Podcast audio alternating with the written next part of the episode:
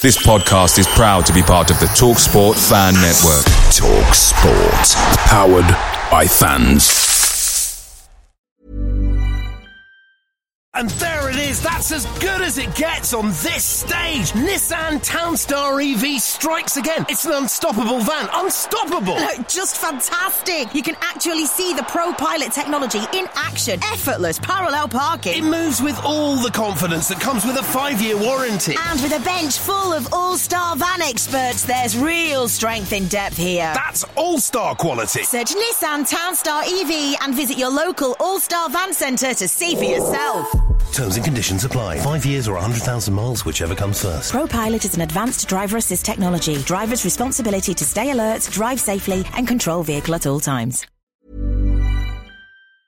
The Talksport Fan Network is proudly supported by Delivery, bringing you the food you love. McDelivery brings a top tier lineup of food right to your door. No matter the result, you'll always be winning with McDelivery. Order now on the McDonald's app and you'll get rewards points delivered too. So that ordering today means some tasty rewards for tomorrow. Only via app at participating restaurants. 18 plus rewards registration required. Points only on menu items, delivery fee and terms apply. See mcdonalds.com.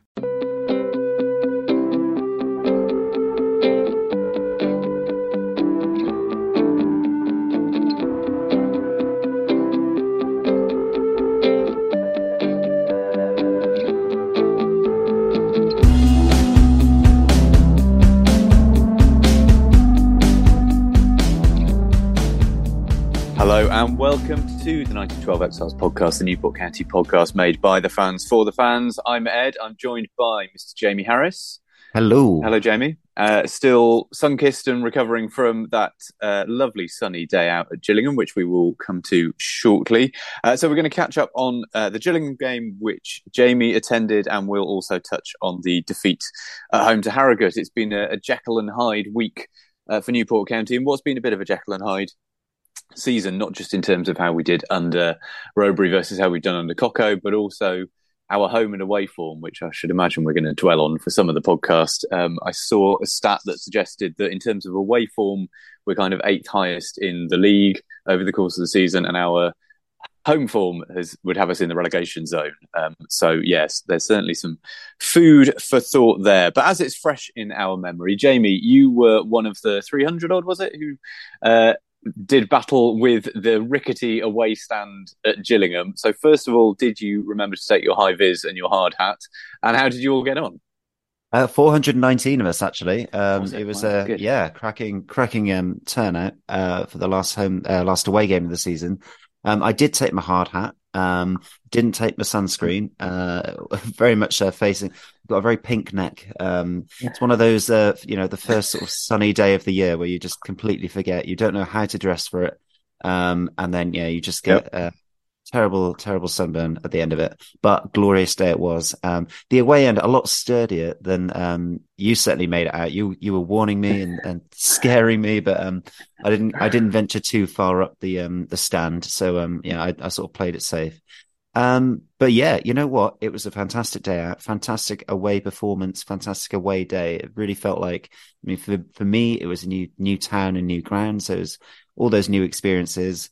Um, but it was coupled with a genuinely really professional away performance. You know, we we we battled hard in the first half, and you'd have to say Gillingham probably shaded that first half, even though we went ahead um, with a you know a great great uh, work corner to the back post. Um, Cam Norman popping up with yet another goal. Um, I love that we you know we've we've got goals all over the pitch. Yeah. Um, the the the, the penalty. Um, I, I saw a lot of uh, um our lot uh, complaining about it. Probably was a penalty. Um, on on sort of second look.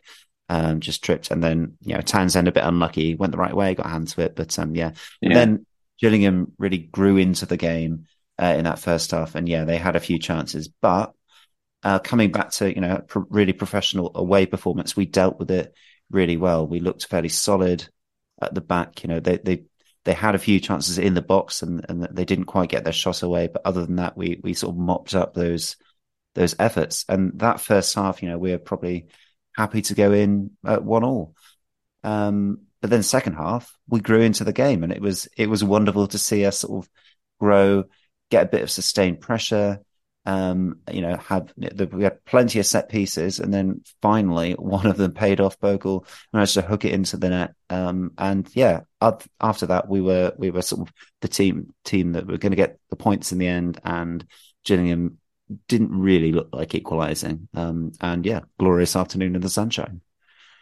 So there's a couple of players I want to ask about. So first of all, Nick Townsend, who got the nod in goals ahead of uh, Joe Day. I think the consensus is probably that he he may well be one who leaves in the summer and looks for first team opportunities. But I don't know. Certainly amongst a lot of the fans I speak to, uh, there's a slight feeling that Townsend's probably the better keeper, and but for some reason managers seem to stick with Joe Day. Whether that's because of what what he does in training or kind of professionalism or you know who knows but how did you rate Townsend's performance did you think he kind of um, made a bold claim for getting that that number one shirt next season um, yeah I thought he played well again like I say very unlucky with the penalty um, can't really blame him for that um, and then I tell you what, there was one fantastic chance that Gillingham had. Um, it sort of like skirted to the back post. I think it, um, it was given a foul in then, so I don't think it would have counted, but it was a point blank save. Townsend scrambling across to his back post and, and making that save. Um, yeah, he looked great. Um, and, you know, his distribution was decent. Um, and he, yeah, just looked fairly solid at the back. He wasn't, I have to say at Gillingham, like, particularly second half, I don't think he was seriously tested. Um, but yeah, he didn't really put a foot wrong um, at the weekend. So yeah, I I always liked him. I always liked the look of him. Um, despite being small in stature, he always uh, is. Know, seems like a great shot stopper and seems like a fairly decent, you know, distribution or you know, solid distribution for a League Two goalkeeper anyway. Yeah, I, I, I, would agree with all of that. Um, and I guess we'll see what the next few weeks hold. But wouldn't surprise me if he gets the nod for the Crewe game as well, so that he can, yeah, have that Question, chance to I mean, kind of make his claim. Were you surprised when you saw, because obviously you were at Harrogate on Tuesday and mm. you've been to a few more recent home games, were you surprised to see Day dropped or maybe it was just. I would have dropped Day a few weeks back, I think, um, just because I think if you look at the number of goals that we've conceded um, and the manner of some of them, you know, I thought against Mansfield there was one where, you know, I'm not saying he, he could have saved it necessarily if he'd rushed out, but he kind of stayed on his line and perhaps a different goalkeeper on a different day might have tried to come out and close the angle. Just you know, little things where you thought, oh, I don't know. I feel as though the point of having two good goalkeepers is that if one of them has a bad run of form or you know a couple of bad games, that you can bring the other guy in. Um, so it didn't surprise me that Townsend got the chance against Gillingham, but I, I, think I would have maybe given him a go a few a few weeks back. You know, the point man, managers always say, "Oh, we want to have two good goalkeepers pushing each other," but then the number of times they will stick with one over the well, other, despite them having a poor run. That they wouldn't if it was another position on the pitch. I find I find it a little frustrating. Yeah, I think the thing is with goalkeepers, it's very much a confidence game, isn't it? So yeah, if you're dropping, yeah. if you're dropping a keeper after you know, a couple of bad performances, maybe you you're more inclined to give them a longer run in the team because as soon as they're dropped, you know they know why they've been dropped, and then they yeah are working very hard to get themselves back in. So I'm actually of the view that you probably don't want two genuine first choice goalkeepers as well. I know they both can't be first choice, but two goalkeepers that could call themselves first choice. Um, because of that reason, I think you know, you you're sort of denting the one's confidence as soon as he hits a bad patch of form. And and speaking of players being um, stuck with during bad patches and it paying off, let's talk about Omar Bogle, uh, who uh, scored again on Saturday, and now I think I think I'm right in saying he's like joint fifth top scorer in the fourth division, which um, uh, I think is vindication of his belief in his own abilities and the fact that managers clearly believe in his abilities as well. So um, I will wax lyrical about his performance on Tuesday. But ha- what did you think of his performance yeah. on Saturday? He was great. I loved it. He, um, yeah, he didn't really stop um, all game. He was always harassing that back line. Um, his hold up play linked well with um, uh, guys down the wing as well. I thought um, he he's got 15 goals this season, and yeah, like you say, mm. joint joint fifth. And I think we forget that it's very rare to have like someone like Dom Telford um, yeah, or, yeah, or, yeah. or the like in that level. You know, 15 yeah 15 goals a season is a decent return for a striker. Um, and then if you have another one who gets 10 plus, then then you're you know you're laughing, aren't you?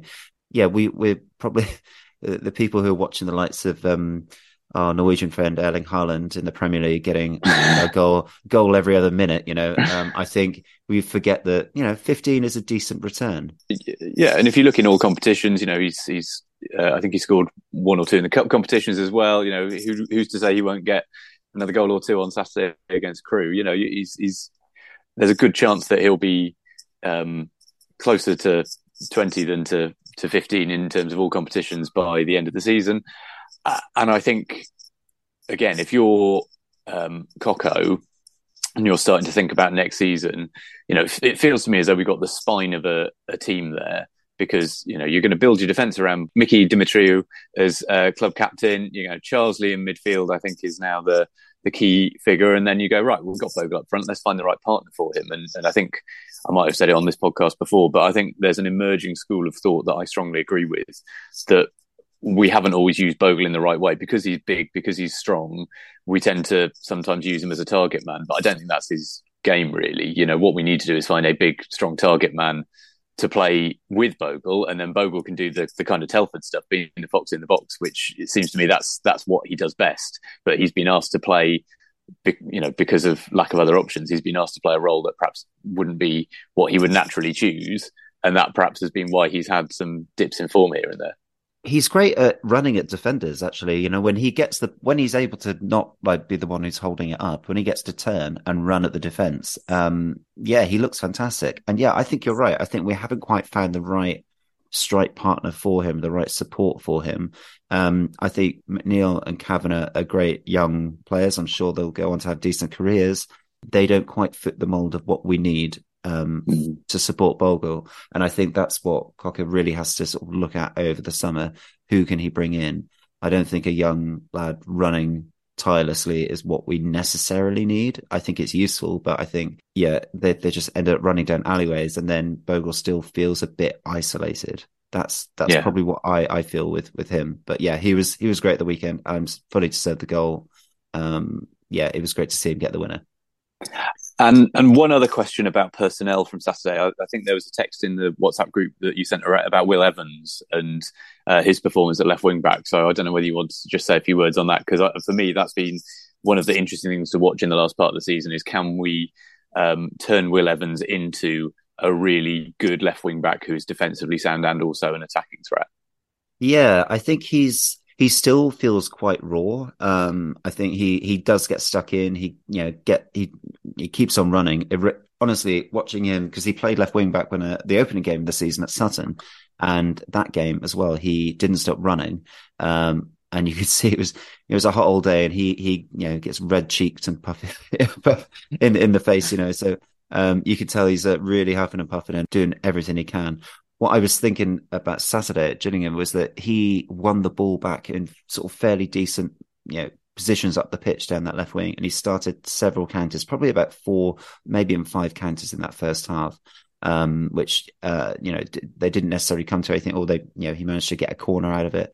I think he needs to maybe get another goal or two in his game for a season, or yeah. get get you know sap a few more goals because there's a lot of effort and energy that he expends but obviously the, the stats don't necessarily you know show just how well he's done to be honest with you. Um, well I, I, mean also in terms of stats i just just had a quick look now and there's two facts that interest me. One is that his middle name is albert which you know you don't get many alberts these days. Um, and second stat that interests me is that for a, a, player playing his first full season in professional football he's played or appeared in 44 games this season which is an awful lot for uh, yeah, a young man. All right, he's played quite a lot of football, you know, for Bala and Cardiff Met and stuff at a, at a decent um, standard. But to come in and have your first season as a full time professional in the football league and to play forty odd games, I think that is testament to his work rate and the fact that managers, um, you know, uh, three managers this season, Rowberry, Coco, and, and Hatswell in between times, all see there a player who is versatile works really hard, has different things he can offer you in terms of set pieces and everything else. Um, I, I, completely agree with you. There, he's still a little raw. There's there's stuff he needs to do. I think particularly on his set pieces. Actually, I think he could be a, a big threat if uh, if he improved just by you know 10 15 percent on the quality of his set set pieces. But and, and yeah, dead, um, you're right as well. Goals has also been the thing that has been conspicuously lacking. But both of those are things that you would expect him to improve on and kick on with over the summer, um, going into that sort of second season. And I, I, I think he's partly because of his versatility, a really big asset to us. Yeah, I mean that's why they love him because you know, like I say, he's been playing left wing back. He's been playing up top, um, you know, a bit further forward as well. So yeah, the versatility is what managers like. Yeah, I think he he you know gives us all. He's a big lad as well. He can get stuff Yeah, in. yeah. Um, and you say you know quality of his set pieces, but maybe he should be you know getting on the end of some of those set pieces as well. Um, yeah, so I think like that will come. You know those goals, that that bit of maturity, that bit of, sort of nous as well, will come with age and with more experience. But yeah, I'm quite surprised as well that he's played in 44 of the games. So um, yeah, fair play to him. I really hope he kicks on though. Um, I think Yeah. maybe he needs to find uh, you know the position that he's going to play for his career because I think when you're young and you're you're getting put all over the pitch, I think you can then maybe lack some of that sort of specialism that comes with being you know a, you know an experienced fullback or an experienced winger or something. So, Mm. but you know he's got plenty of time on his side. Um, yeah, I really hope he kicks on. Yeah. yeah, yeah, yeah. Right. Well, we've talked about Mister Hyde. Let's talk about Doctor Jekyll and that uh, that that defeat at home to Harrogate on Tuesday night. It was funny. I was I chatted to a few people before and during the game, and we, we all kind of thought, oh, this will be one we could we could really fill our boots here. Now we're um, the number of like false dawns we've had where we've had you know great performances and wins away from home, and then we come into a home game against a team we think we should beat, and then really struggle. And you know we scored after a couple of minutes, and I was thinking, right, here we go. How many are we going to score? Is this going to be yeah cricket score kind of territory? And then blow me down. We're two one down after like nine minutes. Um, I think the thing that really I found really dispiriting wasn't just that we conceded cheaply straight after scoring, um, but also it didn't really feel like we made Harrogate work very hard to get their goals. You know, there is this like soft underbelly. Um, and I don't, I, I, still can't put my finger on it. And I, I guess it, it must be driving Coughlan mad because he presumably can't put his finger on it either. You know, you look at that back line, there was no reason why they should be conceding cheap goals. That's a that's a decent, um, experienced backline. All right, you've got Countryfile Baker in there, but he's seen to be a a good prospect. And yet we switch off, and it's part of a, a kind of endemic issue we've had all season with our home form. And I don't know. I've seen a few people trying to work it out and explain it and theorize what's behind it. I, whether it's just that away from home we can play Coughlan's natural preferred style of making ourselves hard to beat. Um, we can we can sit back, soak up pressure, um, and it, you know if we then on the break get something, then then great. Whereas at home we are under that bit more. There's more expectation that we go out and try and win a game, and we we seem to struggle with that. But the thing that really riled me on Tuesday, you know, the whole point of Coughlan is you go out, you nick a goal, and then you park the bus. And yet we scored a goal after a couple of minutes. It was like, oh, we don't know what to do with with this. We scored too early, you know, and and then yeah, end up going behind and chasing the game. Um, and even yeah, when we got back to two all, I I, I just sort of felt well. Yeah, there is a chance we we are going to concede, and, and and we did. So I don't know what what did you make of it? Yeah, yeah, it, it's funny, isn't it? Because yeah, like you say, we we get a bit worried if we if we if we go ahead too early. We seem to struggle with um, controlling the game while being in front. I think we can say a lot for for the weekend's performance and some of the away performances, which which have been sort of professional jobs done and controlling mm. a game from a different. Yeah, we we controlled the game second half and then got the goal what seventy fifth minute or something like that, and and then we knew how to see the game out. But I think when, yeah. when, it's too early, when we're two up in the first half, um, it's not been many times it's happened to be fair. But when we yeah, did when it well against been, Hartlepool, yeah, against Hartlepool, we were two 0 up at half time, yeah. and you thought, well, there's no danger of us losing here, but Hartlepool were abject.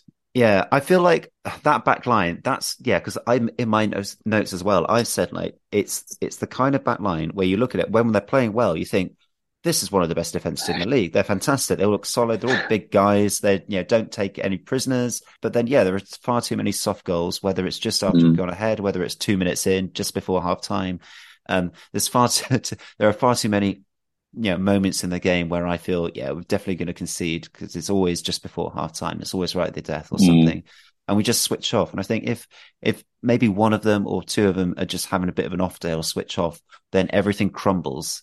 Like if, yeah. if Mickey's not having the best game, it's not that he's not supported by the other back line. It's that I don't know. It just feels like the confidence just disappears.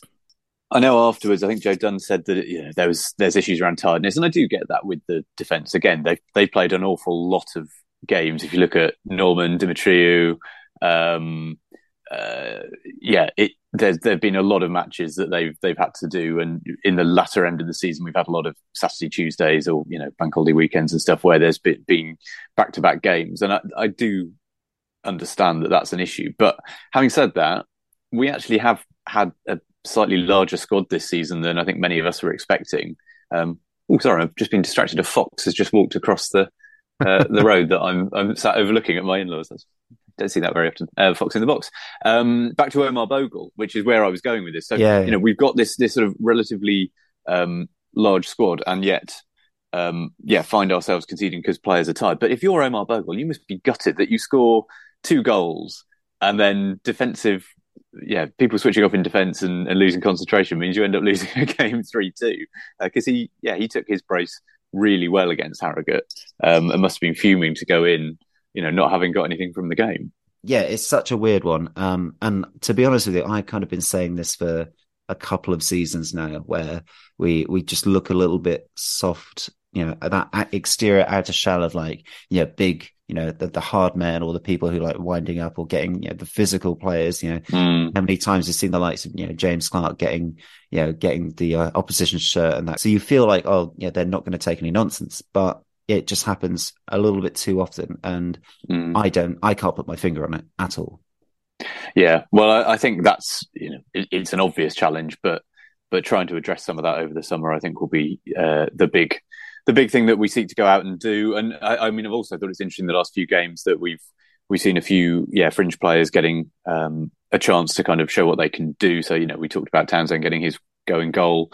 Um, James Waite, I thought, did his cause no harm at all against uh, Harrogate. He, he full of industry, full of running. Actually, did an awful lot of getting back and covering in defence, which you know isn't necessarily the first thing that you think of with James Waite. But um, uh, I think he, he probably impressed quite well. I don't know how you thought he did against Gillingham. Yeah, he was all right actually. Again, yeah, like like his his usual thing. He's everywhere. He's all, always popping up, whether it's closing down at the back or or like you say, covering in midfield, playing a slightly deeper role. I still think when he does win the ball back, he kind of he gets like a little excited. He's like, "All oh, right, it back now. Right, let's go. Let's go and counter." And then he kind of like runs into one of the opposition players. Yeah, it's yeah, happened yeah. a few times, and then the attack breaks down. But the flip side of that is, and this is the thing that I do like about him, is he wants to make stuff happen. And I think we earlier on in the season perhaps contrasted him with um, Sam Bowen and said, you know, Bowen mm. gets the ball and, and often he'll play the simple sideways pass or back to the defender.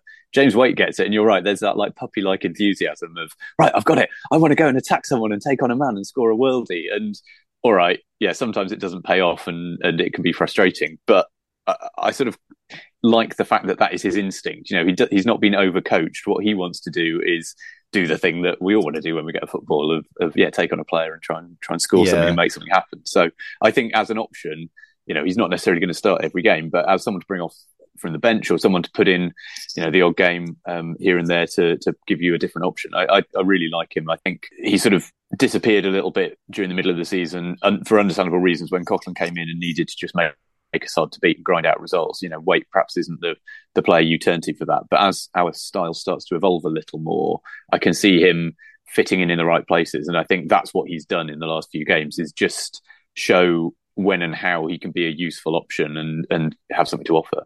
It's interesting. I've been starting to think about this midfield and how it might shape up next season, and I'm sure like once once we get the old retained and release list come out um, in the next couple of weeks or whatever, uh, we'll we'll have a proper sit down and have a think about it. But yeah, he's definitely one I would say retain, keep on, keep on the books for next year. And yeah, like when when we're playing a little bit more expressive football, like um certainly like we did at, at the weekend, he's one that you kind of want on the pitch.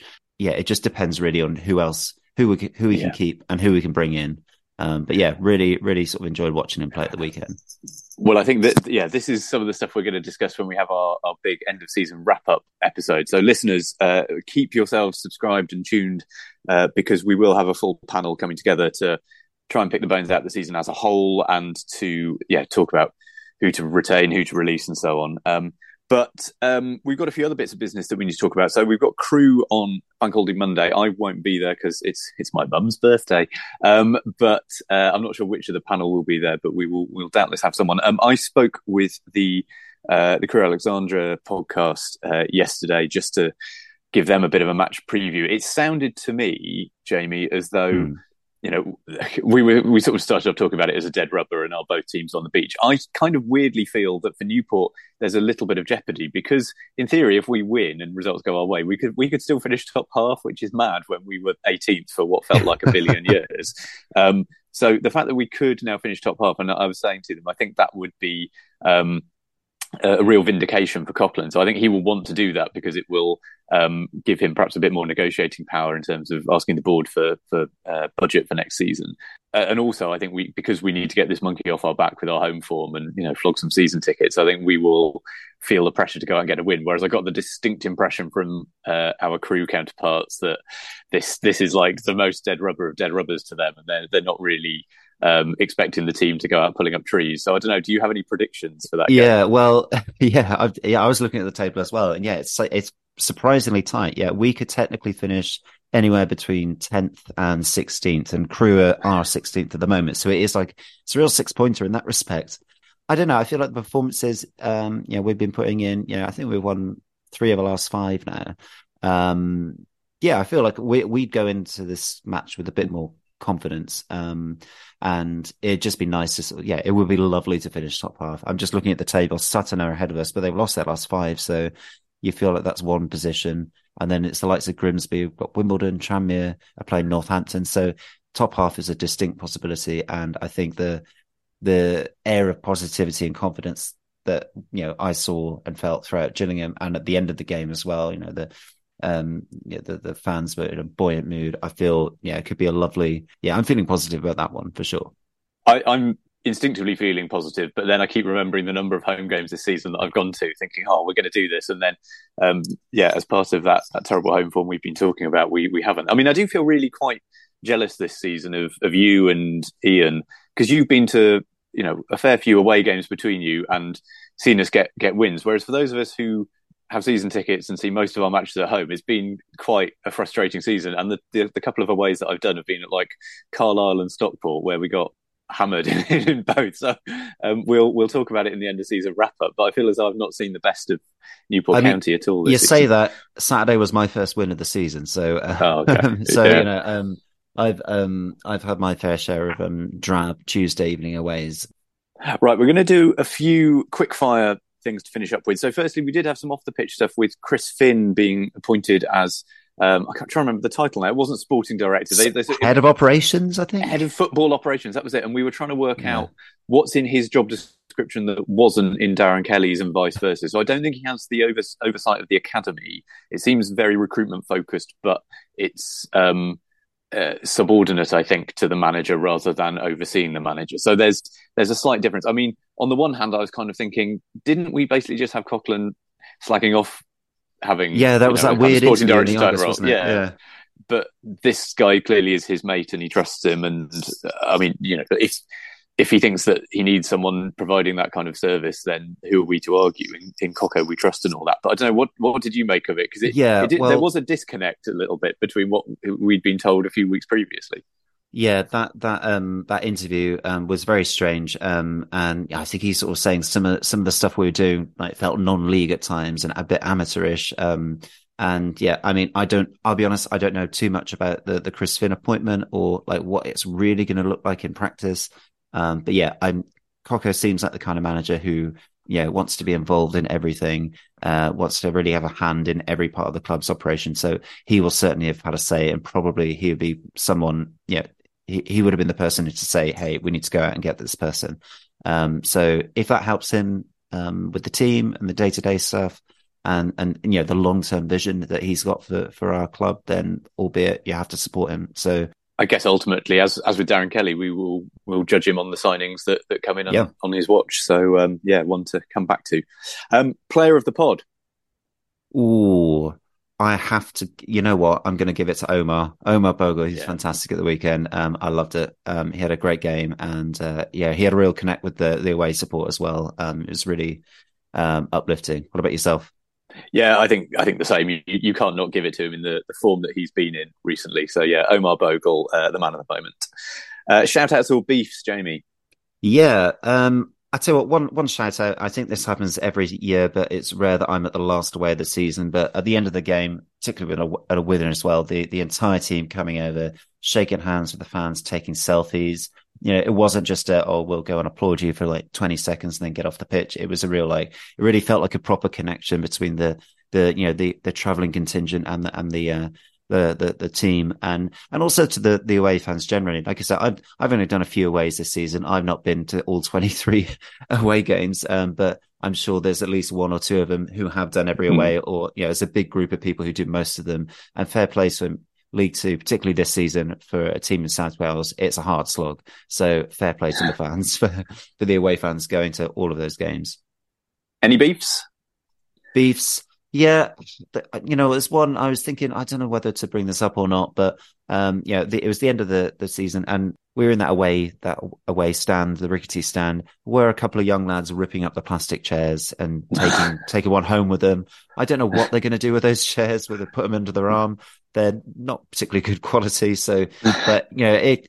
I don't know why why you're going to do that. Um, it doesn't really paint us in a in the best of lights. Um, so yeah, a bit annoyed about that, but I don't know whether it's just some uh, overzealous um, young fans getting a little bit excited at the end of the season.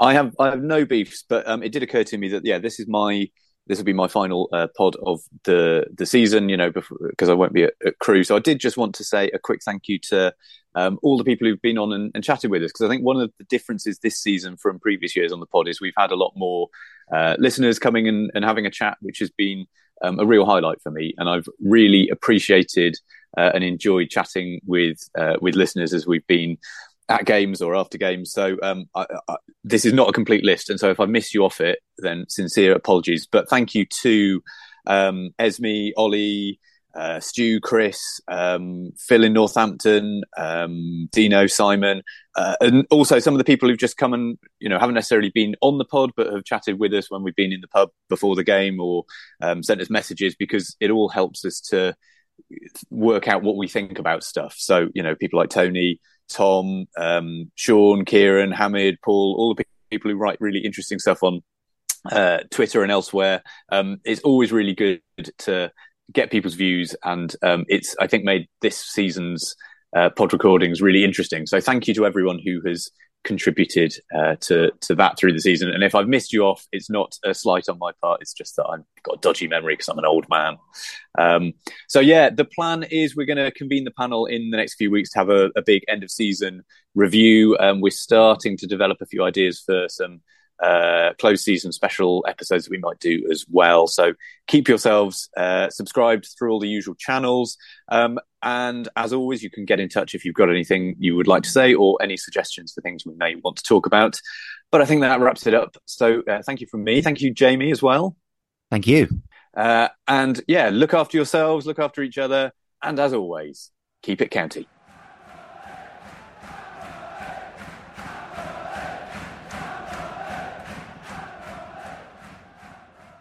Away days are great, but there's nothing quite like playing at home. The same goes for McDonald's. Maximize your home ground advantage with McDelivery. Order now on the McDonald's app. At participating restaurants, 18 plus serving times, delivery fee, and terms apply. See McDonald's.com.